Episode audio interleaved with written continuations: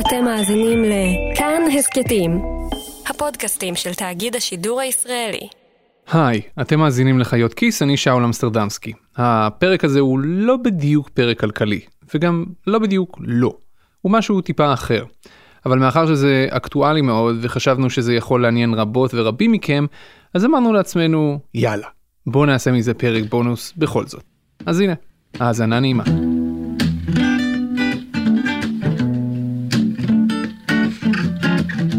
ביום שישי לפני שבועיים, בסביבות השעה 4 אחרי הצהריים, אמרתי שלום לילדים שלי ולבת הזוג שלי, לקחתי את התיק שארזתי וירדתי למטה. במגרש החנייה חיכה חבר שלי סטיב מיירס, עורך יחידת העיתונות החוקרת בעיתון USA Today. הוא ישב שם עם חיוך מאוזן לאוזן בתוך האוטו הסחור שלקחנו לסוף השבוע, דודג' צ'ארג'ר, שזה באמת הכי אוטו ארסים אמריקאי שאתם יכולים לדמיין, עם צריכת דלק לא נורמלית ונוכחות כביש מטומטמת לגמרי, ומין מערכת מובנית כזאת בתוך הלוח מכוונים, שאשכרה סופרת לכם כמה זמן לוקח לכם לזנק מ-0 ל-100 קמ"ש, ושומרת לכם את התוצאות הכי מהירות, בהנחה שלא עשיתם תאונה והגעתם לבית חולים. לא ראיתי את סטיב מאז שהסתיימה התוכנית שבה היינו חברים שנינו בשנה שעברה, מלגה של עיתונאים מכל העולם בהרווארד. הוא בא לאסוף אותי לסוף שבוע קצת יוצא דופן. I'm Steve Myers, I'm a journalist. Right now we are getting on the road to go to Pete Buttigieg's town hall at, I believe it's at the University of New Hampshire in Durham, New Hampshire. נסענו צפונה שעה וחצי עד למדינת ניו-המפשר בשביל לצפות מקרוב בפריימריז של המפלגה הדמוקרטית. סוף שבוע של תיירות פוליטית. בשבילי זו הייתה הפעם הראשונה, וכמעט בטוח שגם האחרונה, שעשיתי דבר כזה. אני לא כתב פוליטי, אני משתדל להתרחק מהפוליטיקה כמה שאני רק יכול, באופן כללי, לא עף על פוליטיקה, אבל מאחר שאנחנו גרים קרוב יחסית, וזה אירוע שקורה פעם בארבע שנים או פחות, חשבתי לעצמי שזאת תהיה הזדמנות שחבל לפספס. כשיצאנו לדרך, לא ידעתי בכלל למה לצפות, ובסופו של דבר מה שראיתי גרם לי לחשוב הרבה מאוד על מה שקורה בישראל, בצד השני של האוקיינוס, בזמן שהמדינה נערכת בפעם השלישית לבחירות בתוך שנה, כשכל הציבור כבר עייף, וכשכל העיתונאים כבר מותשים, וכשמערכות התקשורת כבר מרוששות, בעיקר הטלוויזיה, מההשקעה הכספית האדירה שכרוכה בסיקור מערכות בחירות. בשביל החבר שלי סטיב, זו לא הייתה הפעם הראשונה. בשבילו הגיחה לניו-המפשר הייתה סוג של סגירת מעגל. הפעם האחרונה שבה הוא עשה את זה הייתה לפני 20 שנה, כשהפוליטיקה הייתה שונה וכששוק העיתונות היה שונה לגמרי. Um, a little over 20 years ago, a friend of mine had the idea of creating a website and going out and covering the presidential campaigns. And so it seemed like a good idea, and uh, quit our jobs and got laptops and drove around similar to what you and I are doing, but in a in a uh, older car and with less money. and um, we essentially just showed up at events and you know we covered whatever seemed interesting. We had no access, just like you and I have no access right now. ללוות פריימריז או בכלל מרוץ נשיאותי בארצות הברית זה חתיכת דבר. בישראל המרחקים מגוחכים. הנסיעה הארוכה ביותר מצד לצד תיקח לכם כמה שעות וכמה מאות קילומטרים לכל היותר. בארצות הברית לעקוב אחרי קמפיין זה עניין של חודשים ועשרות אלפי מיילים. Eight or nine weeks. We drove 35, we drove 25 or 35,000 miles in that time. How many states? Uh, I don't remember, maybe seven or eight. It was New Hampshire, Iowa, South Carolina. בישראל קמפיין הבחירות הוא אחר. חלק מהאירועים פתוחים לתקשורת, אבל חלק גדול ממש לא. ובכל מקרה, גם כשזה פתוח, זה רחוק מלהיות מאורגן כמו בארצות הברית. זה יותר בנוי בשיטת הכאוס הישראלית. בישראל כמעט שאף עיתונאי לא מבלה ימים ושבועות בדרכים עם אחד המועמדים המובילים, כי אין כל כך דרכים לבלות בהן. מקסימום אם תראו איזה כתבת בדרכים עם, זה יהיה בעצם תיעוד של יום אחד, ואז יהיה כנראה היום שבו הפוליטיקאי במקרה העביר את הכביש את כל הזקנות שיש, כלומר יח"צ מוחלט. זה נכון שנעשו פה ושם כמה תיעודים רציניים יותר בישראל.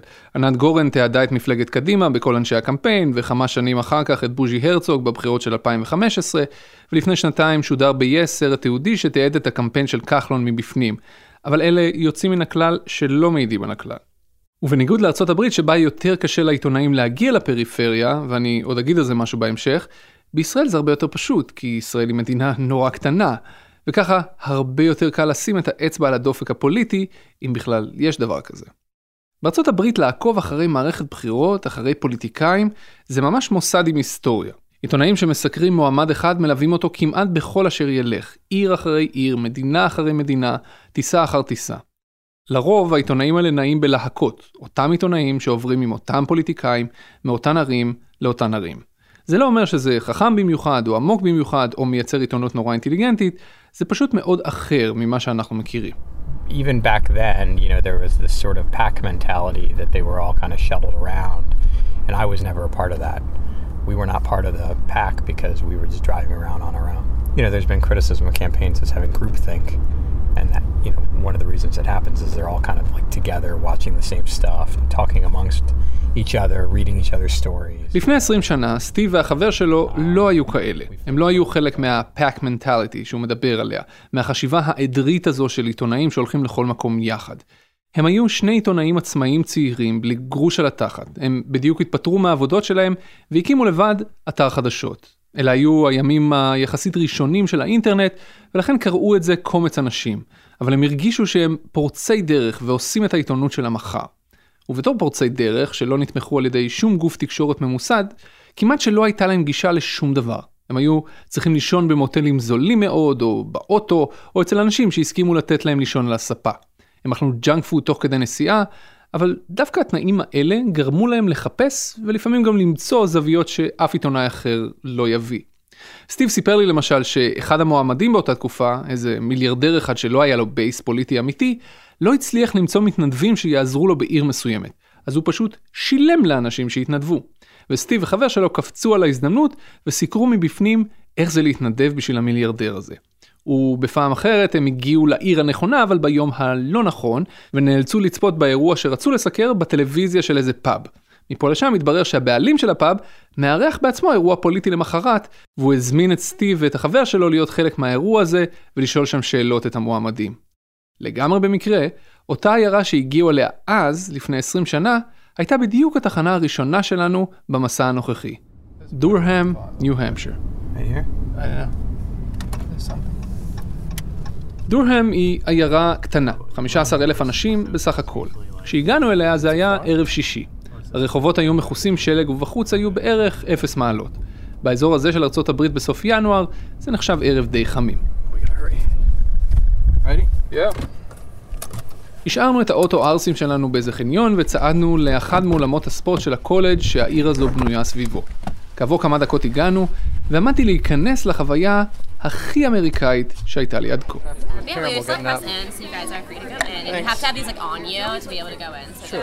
העולם היה די גדול. הדבר הכי בולט שבאמת אי אפשר היה לפספס בשום פנים ואופן, הוא דגל ארצות הברית ענקי שהיה תלוי במרכז הקיר הנגדי מעל הבמה. והדגל הזה קריטי. הוא עוטף את כל האירוע בממלכתיות ובפטריוטיות, שני דברים שמאוד חשובים לאמריקאים, בייחוד בימים האלה. וחוץ מזה, המיקום של הדגל אסטרטגי. בכל פעם שמצלמות הטלוויזיה יצלמו את הפוליטיקאי או הפוליטיקאית, הדגל האמריקאי תמיד יהיה בפריים. מול הבמה סודרו שורות שורות של כיסאות מתכת מתקפלים כאלה שכבר התחילו להתמלא בקהל של אנשים שהתחיל לטפטף פנימה. אנשים מהאזור שבאו לשמוע את פיט בוטיג'אג'. ואם לא שמעתם את השם שלו, אל תרגישו לא בנוח. לפני שאני הגעתי לאירוע הזה, גם אני לא ידעתי מי הוא. הוא בסך הכל בן 38, ראש עיר לשעבר של עיירה קטנה וחצי נחשלת ולא מאוד חשובה. הוא המועמד הראשון לנשיאות שחי מחוץ לארון. ואם עקבתם אחרי התוצאות של הפריימריז באיואה, הוא הפתיע שם לחלוטין ולקח את המקום הראשון. בחלק מכלי התקשורת משווים את זה היום לזינוק משום מקום שעשה ברק אובמה ב-2008. בכלל, הבחירות בשתי המדינות הראשונות שנערכים בהן הפריימריז, איואה וניו-המפשר, מוזרות כל אחת בדרכה. אבל הסיבה שהן מקבלות כל כך הרבה תשומת לב פוליטית וכל כך הרבה סיקור תקשורתי, אפילו בישראל, זה משום שבאופן מסורתי, המועמדים מנסים לייצר כאן מומנטום. זכייה מהירה בשתי המדינות האלה מתחילה לעצב את דעת הקהל ביתר המדינות. ב-2008 אובמה סחף את איואה וחלק את המקום הראשון בניו-המפשר נגד כל הסיכויים ויצר לעצמו מומנטום נגד הילרי קלינטון. ב-2016 טראמפ הגיע לאחוזים גבוהים למדי באיואה שיצרו לו מומנטום בפריימריז של ניו-המפשר שם הוא ניצח בענק. בקיצור, הפוליטיקאים יודעים שכולנו מתנהגים בסוף כמו עדר, גם המצביעים וגם התקשורת, ולכן מנסים להבקיע בשתי המדינות הראשונות האלה. בקיצור, התושבים של ניו-המפשר מרגישים שיש להם אחריות כבדה על האצבעות, והם גם קצת צודקים. מאחר שלאחד המועמדים האלה יש באמת סיכוי להפוך בסוף להיות נשיא ארצות הברית, זה די מגניב ללכת לאירוע כזה. ולכן חלק מהאנשים שמגיעים לאירועים האלה הם אנשים כמוני וכמו סטיב, אנשים שבכלל לא גרים בניו-המפשר ולא מצביעים שם, אלא גרים במדינות שכנות, כמו מסצ'וסטס למשל. אנשים שבאו לעשות קצת תיירות פוליטית. נוסעים איזה שעתיים, מגיעים לניו-המפשר, מדלגים בין שניים שלושה אירועים, ישנים בבתי מלון קטנים ואוכלים במסעדות קטנות, ומארגנים לעצמם סוף שבוע דמוקרטי. בצד האחורי של האולם העיתונאים כבר התחילו להתמקם. היה שם מישמע של עיתונאים צעירים מאוד וכמה עיתונאים ותיקים יותר. אבל כולם נראו מאוד מאוד מתורגלים. מגיעים לאולם וישר מסתערים על שקע חשמלי. אלה שבאמת יש להם ניסיון, שלפו מהתיק מפצל חשמל. מפצל חשמל הוא מצרך מאוד חשוב בימים אלה, כי כמות הציוד האלקטרוני שהעיתונאים סוחבים איתם היום היא יוצאת דופן. אין סוף כבלים, מטענים, סוללות ניידות, מודמים, ערכות כאלה שלובשים כמו תיק גב שמאפשרות לשדר בווידאו לייב ישירות לטלוויזיה, מה שאתם לא רוצים. בזמן שעמדנו והתבוננו בעיתונאים, סטיב נזכר בתחושה שהייתה לו לפני 20 שנה, כשהוא סיקר את הפריימריז באופן עצמאי עם החבר שלו. The thing that kept striking us that we I remember is that it was just a very insular event. There was the event, there was the media that covered. It was this sort of bubble that would move around with not a lot of interaction from around the, in the community, right? And I don't really know if that's the case still or not. סטיב הרגיש אז שהפוליטיקאים והעיתונאים היו סוג של בועה מנותקת מהסביבה. העיתונאים מתמקדים בפוליטיקאים, הפוליטיקאים מתמקדים בתקשורת, וכאילו כל מה שקורה מסביב בעולם האמיתי מתפספס, הולך לאיבוד. והנקודה הזו שהוא מעלה היא מאוד חשובה בעיניי בשביל להבין את המקום של העיתונות בעולם, את מערכת היחסים בין העיתונות לבין הפוליטיקה, ואת הכשלים שנולדו מתוך מערכת היחסים הזו. אם יש משהו שקרה במערכת הבחירות של 2016 בארצות הברית, זה שמיד ברגע שהתברר שדונלד טראמפ זכה בבחירות, לכולם נפל האסימון עד כמה התקשורת האמריקאית, תקשורת המיינסטרים, לא השוליים, לא הייתה בכלל באזור חיוג של להבין מה קורה בארצות הברית. העורך הראשי של הניו יורק טיימס בדיוק סיפר על זה באחד הפרקים האחרונים של הפודקאסט היומי שלהם, The Daily. אני מאוד ממליץ להאזין לפרק הזה. הוא סיפר שם איך ברגע שטראמפ ניצח ב-2016, רק אז התברר לו שלעיתון שהוא מנהל הייתה רק ידיעה צנועה מוכנה מראש בהיקף של 500 מילה בלבד. זה כל מה שהיה להם. וזה ממש כלום לאירוע בסדר הגודל הזה. וזה ממחיש עד כמה העיתונות הממוסדת הייתה מנותקת לחלוטין מהשטח, מהאנשים עצמם, עד כמה היא חיה בתוך בועה. ואם יש משהו שהעיתונות האמריקאית מנסה מאז, וביתר שאת בימים אלה, כשמערכת הבחירות של 2020 מתחממת, זה להכות על חטא, ולוודא שהם לא מפספסים את המציאות פעם נוספת. תחשבו עד כמה זה קשה לסקר מדינה כל כך גדולה, שגרים בה 300 מיליון אנשים כל כך שונים, ועוד עם שיטת בחירות אזורית שמעוותת את התוצאה הסופית. זה מאוד לא קל להרגיש שם את הדופק האמיתי, בהנחה שיש בכלל דבר כזה במדינה כל כך גדולה וכל כך מגוונת. מה שבטוח הוא שאירועי הפריימריז עצמם מציגים תמונה מאוד חלקית לגבי מה המצביעים עצמם חושבים. בכלל לא בטוח שיש לאירועים האלה ערך עיתונאי כל כך גדול. אז למה העיתונאים ממשיכים לסקר אותם בכזו אדיקות? יש לי הסבר אפשרי. לעשות עבודה עיתונאית אמיתית זה קשה, וגם יקר. הרבה יותר פשוט ללכת לאירוע פריימריז מקומי, לקחת כמה ציטוטים מהמועמד, מכמה אנשים בקהל, והנה יש לנו כתבה. איך סטיב אמר לי? בסיפור הפוליטי, מה שבאמת חשוב הוא מה שקורה מחוץ לאירועי הפריימריז ומחוץ לאירועי הבחירות. I think a lot of it is really not about what's happening in the rallies, but what's happening in the neighborhood canvassing and in the organization, and that's actually much harder. It's an event for everyone to come to. תחשבו כמה יעלה לגוף תקשורת לסקר דבר כזה באמת ולעומק, במקום סתם לעשות סקרים למשל. The Daily אגב, הפודקאסט של הניו יורק טיימס, התחילו לעשות משהו בערך כזה ממש עכשיו. הם שולחים כתבים לכל מיני עיירות שממש ידברו עם אנשים בשטח להרגיש את הדופק. וזה נשמע כל כך טריוויאלי, נכון? אבל במציאות הנוכחית זה פשוט לא כל כך קורה. וזה עוד הניו יורק טיימס, זה אולי כלי התקשורת היחידי בעולם שיש לו מספיק משאבים להקדיש לזה. כל האחרים נמצאים בגסיסה פיננסית. וככה בדיוק נראית התוצאה. תחשבו כמה זה קשה לכתבת או לכתב לכסות את זה לעומק, כשהם מלווים מועמד מסוים וכל הזמן צריכים לנסוע איתו ממקום למקום. אין להם ממש את הזמן להסתכל מסביב וללכת לדבר עם אנשים מדלת לדלת, והם לא יכולים להרשות לעצמם לפספס אירוע או טיסה או נסיעה, כי חלילה דווקא אז, באירוע שלא הגעתם אליו, יקרה משהו דרמטי והמתחרים יעלו לפניכם, ואז פשוט אכלתם אותה. בקיצור, אפשר לעשות את זה אחרת, אבל זה דורש עוד אנשים ועוד זמן ועוד כסף, וכשכלי התקשורת נמצאים במגמת התכווצות, זה נעשה מסובך עד כדי בלתי אפשרי. התקשורת נעשית מכורה לדברים הקלים יותר, כמו למשל לעקוב אחרי הציוצים של הנשיא טראמפ ולהגיב אליהם, או לדברים שנתניהו אומר בלייב פייסבוק שלו כשהוא מדבר ישירות לבייס שלו מעל הראש של התקשורת. מה שאומר שטראמפ ונתניהו ויתר הפוליטיקאים שלמדו איך עושים את זה, מסוגלים להשפיע מאוד על השיח הציבורי ולנווט אותו לאן שהם רוצים הרבה יותר מפעם. וכל אלה רק מחלישים את התקשורת עוד יותר ועוד יותר וחוזר חלילה. ובמקום לשבור את המעגל הזה, כלי תקשורת ממשיכים לעשות את הדבר הקל, כלומר, ממשיכים לסקר בעיקר את האירועים הפוליטיים האלה, ולא את המסביב.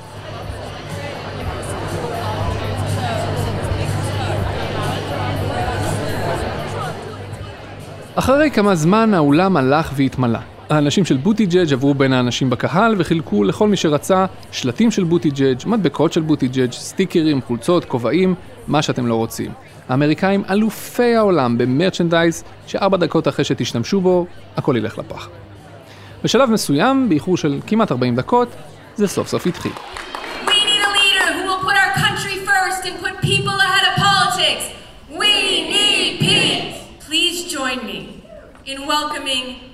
friend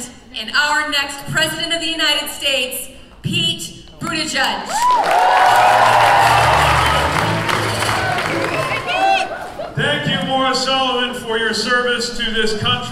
בהרגשה שלי, בוטי ג'ג' היה די משעמם. כלומר, זה היה לי מעניין לראות את זה, אבל בתחושה האישית שלי, שלא מייצגת אף אחד אחר, שהוא היה שם על הבמה, הוא ייצג מבחינתי את כל מה שאני לא אוהב בפוליטיקה. הוא היה כמו, כמו בובה ריקה. הוא היה מאוד מאוד רהוט, וניסה לפנות לרגש האמריקאי הפטריוטי הבסיסי, אבל בדרך מאוד מכנית, שהרגישה לי לא אמיתית ולא אמינה. כאילו הוא אמר את מה שהוא חושב שרוצים שישמעו. בקיצור, פוליטיקאי. And it starts with an image that I want to ask you to form in your mind. It's the controlling image of this entire campaign. And it's the image that I want you to visualize of how it will feel the first time that the sun comes up over Durham and the rest of our country and Donald Trump is no longer the president of the United States. בכלל, מה ששמעתם עכשיו היה מאוד אופייני לאירוע וגם לאירועים אחרים שהייתי בהם ביממה הזו. מערכת היחסים בין הפוליטיקאים לבין הקהל הרגישה לי כמו מטיף בכנסייה ומתפללים שבאו לשמוע אותו. אולי זה משהו תרבותי אמריקאי שורשי כזה, אני לא יודע. אולי כל הפוליטיקאים בעולם ככה. ככה זה הרגיש לי בכל אופן. כשהוא דיבר על כלכלה, והוא לא דיבר המון על כלכלה, הוא היה מאוד סיסמאתי. That's why we need to finally have an economy that honors work by valuing workers and sees to it that we deal with the number one problem in our economy today, which is that people are not getting paid enough. This requires action and it is personal. בסוף הנאום שלו, בוטיג'אג' נתן לאנשים בקהל הזדמנות לשאול שאלות, והתשובות שלו נשמעו לי קצת חלולות ופלסטיקיות כאלה, אבל האמת שזה היה נחמד לראות מועמד לנשיאות שאשכרה עומד מול תושבים מקומיים בעיר קטנה ונותן להם את ההזדמנות לשאול שאלות ולקבל תשובות. בוטי ג'אג' דיבר על כך שהדרך הטובה ביותר לנצח את טראמפ היא להפסיק לעשות את מה שהתקשורת עושה, ובכך בעצם גם אמר לתקשורת מה הוא חושב שהיא צריכה לעשות, להפסיק לדבר על טראמפ, פשוט להתעלם ממנו ככל האפשר. כלומר, אם הנשיא אומר או מצייץ משהו גזעני, אז צריך להוקיע ולגנות את זה, אבל מיד לעבור הלאה ולחזור להתמקד במעמד הביניים האמריקאי. בכל אופן, זה מה שהוא חושב. וכל זה גרם לי לתהות, למי הוא בעצם מדבר? הוא מדבר לקהל שבאירוע, או למצלמות שמשדרות לקהל הגדול יותר שנמצא בבית? האם האנשים שהגיעו לאולם הזה בדוהם הקטנה בניו-המפשר, הם הם שחשובים לו באמת באירוע הזה, או שבעצם הם רק תפאורה? I mean, obviously it's a made for TV event, yeah. right? But yeah, the people here are, I mean, it's not just a made, like Trump had a media campaign. He did not do this retail politics, and he won. Um, כשסטיב אומר כאן retail politics, הוא מתכוון לפוליטיקה של חלונות ראווה. לפוליטיקאים שמגיעים בזה אחר זה להציג את משנתם ואת מרכולתם לציבור, בתקווה שהציבור יקנה דווקא אותם ויבחר דווקא בהם. אז במקרה של בוטי ג'אג' התשובה היא כנראה שגם וגם. הוא גם צריך את האנשים של ניו-המפשר כי הוא מועמד בפרופיל נמוך יחסית שמתחיל מלמטה, אבל הוא גם צריך להעביר בו זמנית מסרים ולשווק את עצמו לקהל רחב יותר באמצעות התקשורת. זה מה שאובמה עשה ב-2008. מועמדים בפרופיל גבוה יותר ממנו, כמו טראמפ למשל, או מייקל בלומברג, ראש עיריית ניו יורק לשעבר, לא עובדים ככה, אלא מדברים ישר למצלמות ושופכים עשרות מיליוני דולרים במודעות בטלוויזיה וברשתות החברתיות.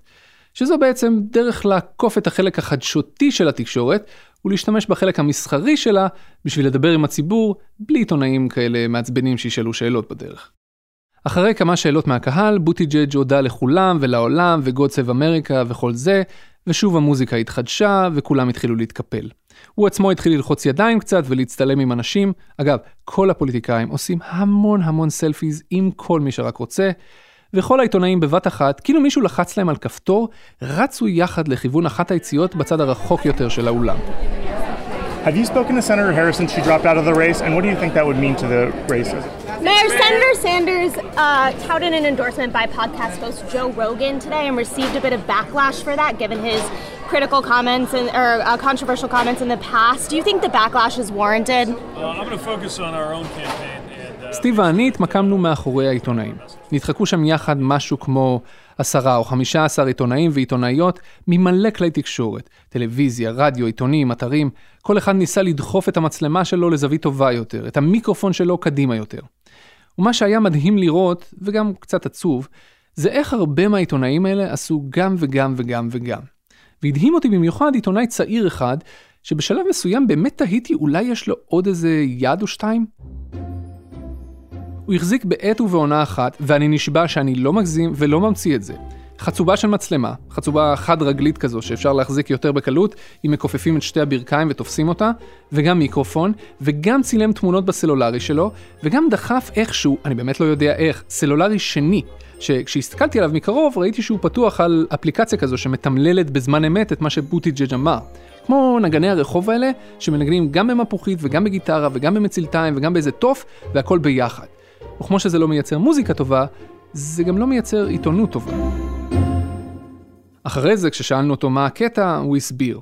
המצלמה משדרת בלייב לפייסבוק, הצילום בטלפון זה בשביל להעלות תמונות במהירות לטוויטר, המיקרופון זה אם יצטרכו את זה לפודקאסט או לרדיו המקומי, והטלפון שמתמלל זה בשביל שהוא יוכל להעביר בזריזות טקסט כתוב לאתר, כי העורך שלו כבר מחכה, כי המתחרים כבר עולים, נו נו נו תעביר, נו, טירוף. ואז הוא התנצל ואמר שהוא חייב לעוף, כי הם ממשיכים עוד באותו הלילה לאיואה, ביי. כשיצאנו משם השעה הייתה כבר עשר בלילה. בחוץ היה קר וסטיב ואני היינו מורעבים. בדרך חזרה לאוטו, סטיב אמר לי להתכונן כי לדעתו למחרת האירוע של ג'ו ביידן הולך להיות ענק. It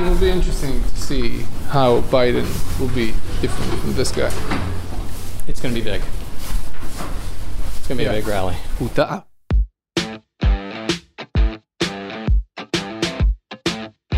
למחרת בבוקר נסענו לסיילם. ברדיו בדרך שידרו בשידור חי את משפט ההדחה של הנשיא טראמפ, זה שבסופו של דבר הסתיים בלא כלום. אחרי 45 דקות, הגענו. סיילם היא אומנם כפולה בגודלה מדורהם, אבל גם היא עדיין עיירה די קטנה, 30 אלף איש. מצאנו חניה מאולתרת באיזה רחוב סמוך, והלכנו לכיוון בית הספר היסודי שבו נערך האירוע של ג'ו ביידן, סגן הנשיא מתקופת אובמה.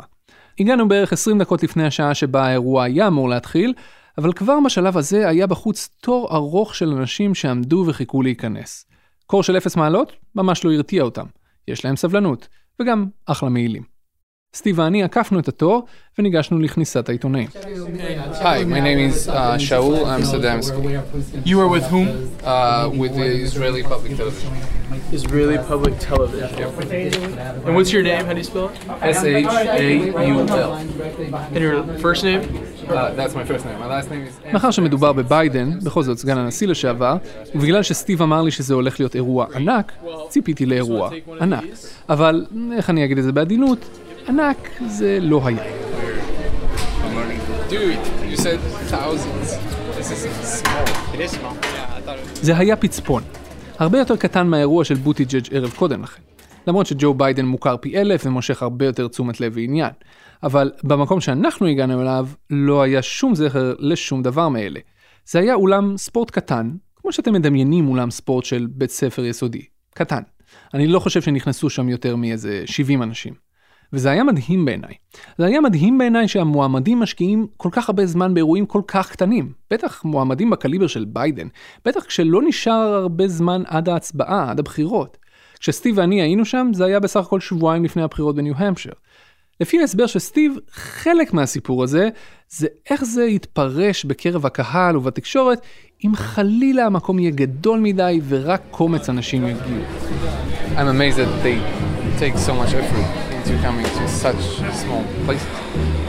Yeah, I, I mean, I guess he's going to have big rallies beforehand, but maybe I, I would have thought with his prominence that he would be having bigger events. Um, but you know, they're not going to put an event in a room bigger than what they can handle. Right? They don't want to have a huge room and not have enough people. גם כאן באירוע היה דגל ענקי של ארצות הברית בשביל שהמצלמות לא יפספסו, אבל בניגוד לאירוע של הערב שלפני, לא הייתה כאן במה גדולה, אלא רק מיקרופון ופודיום קטן שהוצבו במרכז האולם. אנחנו העיתונאים קיבלנו אזור צפוף לעמוד בו בצד ולצפות. ושוב העיתונאים המיומנים תפסו את המקום שלהם מוקדם והתחברו לכל שקע חשמלי פנוי, ושוב צלמי הטלוויזיה מיקמו את המצלמות שלהם ורבו על המקום הטוב, ושוב אלה היו אותם העיתונאים, שלפחות את חלקם כבר יכולתי לזהות כי ראינו אותם ערב קודם באירוע של בוטיג'אג'. ואז, אז פתאום קרה משהו אחר, משהו מרענן. בלב כל ההמולה הזו של עיתונאים שמסדרים את הציוד שלהם ושל האנשים שנכנסים לאולם ותופסים את המקום שלהם, בתוך כל המוזיקה הקצבית והכתבים שדיברו למצלמות וכל הבלגן והרעש, פתאום ראיתי ילדה.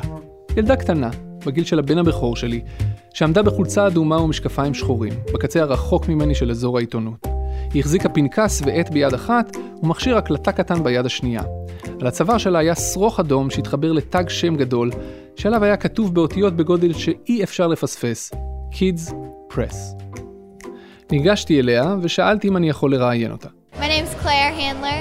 I like reading and writing, and I like journaling, and I like asking people questions.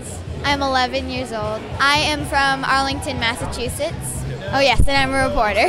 I'm working for Scholastic Kids Press. I like writing about political issues, and I interviewed some authors and illustrators. Yeah. I really want to learn more about the campaign, and I want to hear what Joe Biden has to say, too. Is This is my dad, yes. Um, okay, and what's your, what is gonna be, do you have like an original angle for this event? I want to know what he can do for America and what he thinks the greatest issue is. Now you have to ask him a couple of questions too. Yeah. So you have your.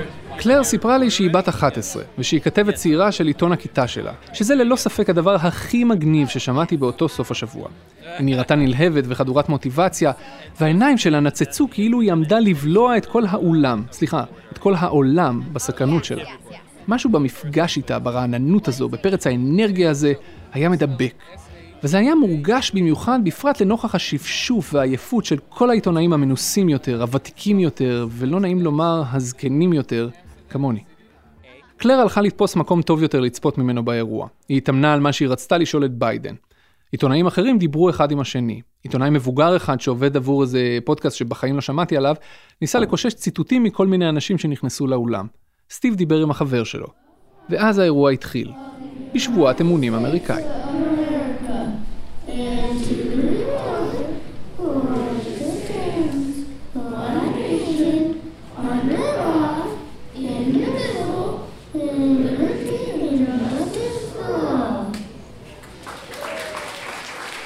הייתי קצת מופתע מזה, אבל סטיב סיפר לי שבהרבה בתי ספר פותחים ככה כל יום לימודים.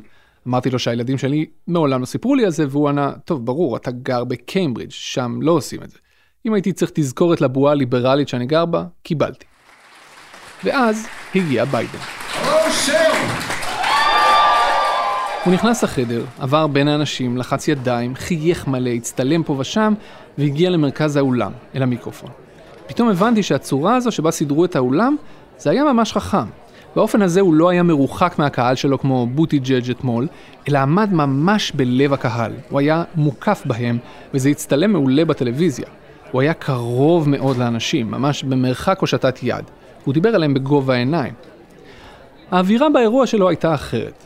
ג'ו ביידן הוא בן 77, הוא סוג של סבא חביב כזה שבא לך ללכת אליו לחג, או משהו כזה. הוא לא היה מלהיב במיוחד, רוב הזמן הוא דיבר בקול די רך ונמוך, אבל הייתה שם אנרגיה אחרת, קצת יותר מרגשת מאתמול, קצת יותר אמיתית מאתמול, קצת פחות פלסטיקית. אבל למרות האנרגיה הקצת שונה, בסוף כל היתר היה די דומה. גם הוא לא דיבר על תוכניות ספציפיות של דברים שהוא רוצה לעשות, גם הוא דיבר בהמון סיסמאות, גם הוא לא דיבר הרבה על כלכלה, וגם הוא הפך את כל האירוע הזה לסוג של מטיף דתי לקהילה שעונה לו בחזרה.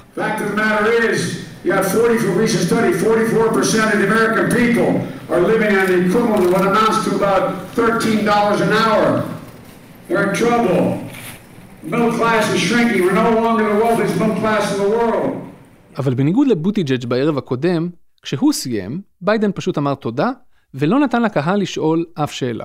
המוזיקה שוב התחילה לנגן, ואנשים התחילו לצאת, ואז ביידן נשאר המון המון זמן באולם, לחץ ידיים, התחבק, הצטלם, החליף מילים עם כל מיני אנשים נרגשים שבאו לדבר איתו. העיתונאים התרעמו על כך שהם לא זוכים לשום תשומת לב. אף אחד מהעיתונאים לא זכה לשאול שום שאלה, כלום. ולא רק באירוע הזה, אלא בכל האירועים האחרונים של ביידן.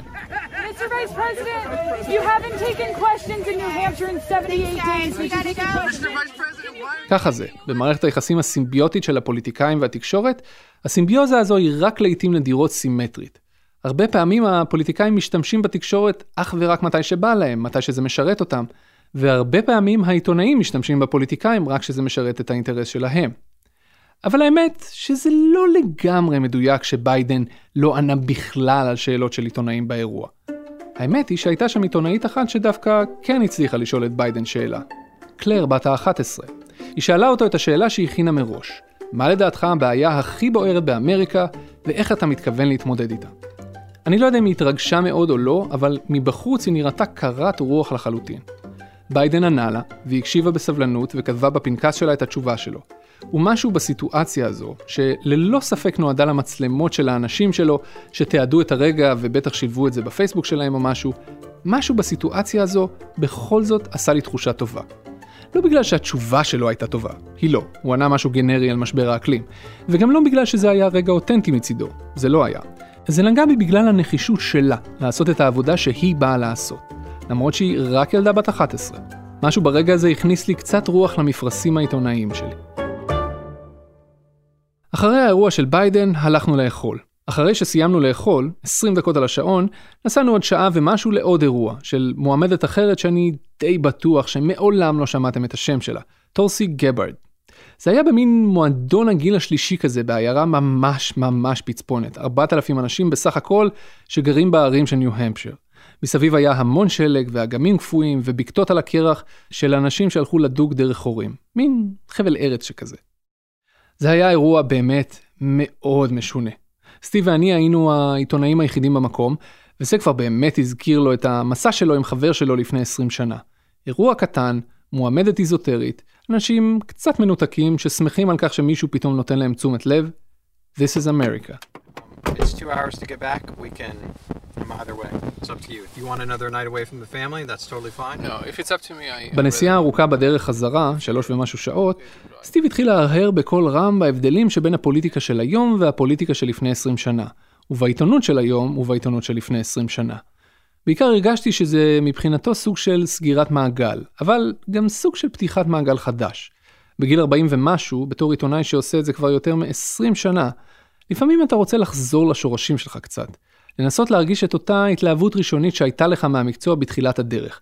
לברק הזה, בעיניים שיש לעיתונאים צעירים, כמו זה שהיה בעיניים של קלר. It's interesting, like, why did I spend my time this way, right? why did I decide to spend a weekend away doing it? Yeah, why did you? Well, I've been thinking about it for a long time, like remembering what it was like and wondering if it was different. And I think there was some aspect of being out on the trail that I just wanted to sort of recapture, I guess.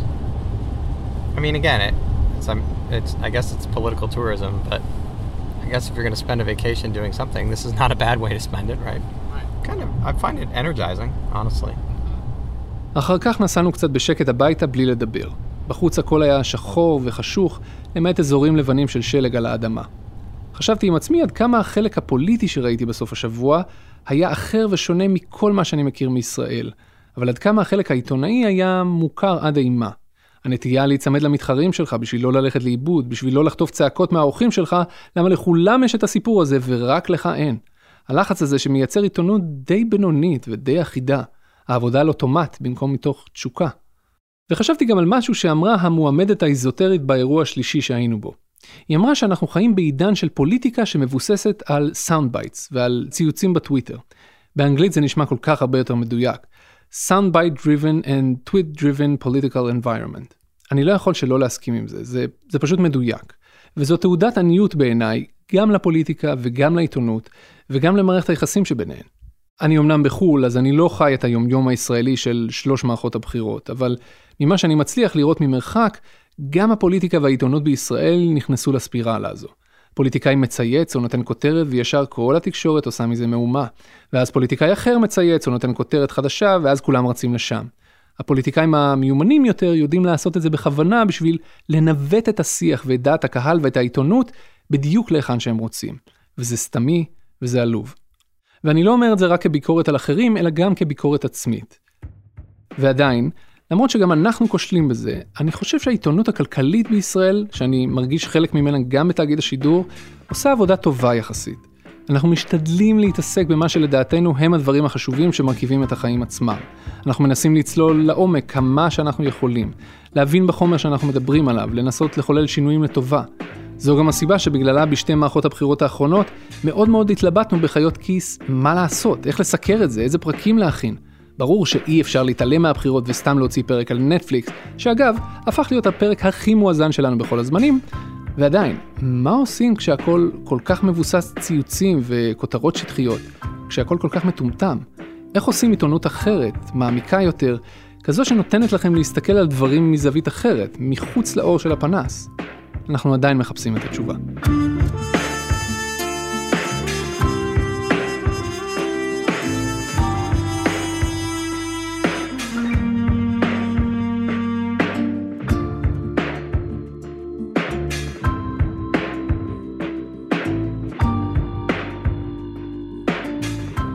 אתם האזנתם לחיות כיס. העורך והמפיק שלנו הוא רום אטיק. עורך הסאונד הוא אסף רפופורט. במערכת חיות כיס חברות גם דנה פרנק וצליל אברהם. תודה רבה על הסיוע גם לרחל רפאלי. אני שאול אמסטרדמסקי, תודה רבה שהאזנתם.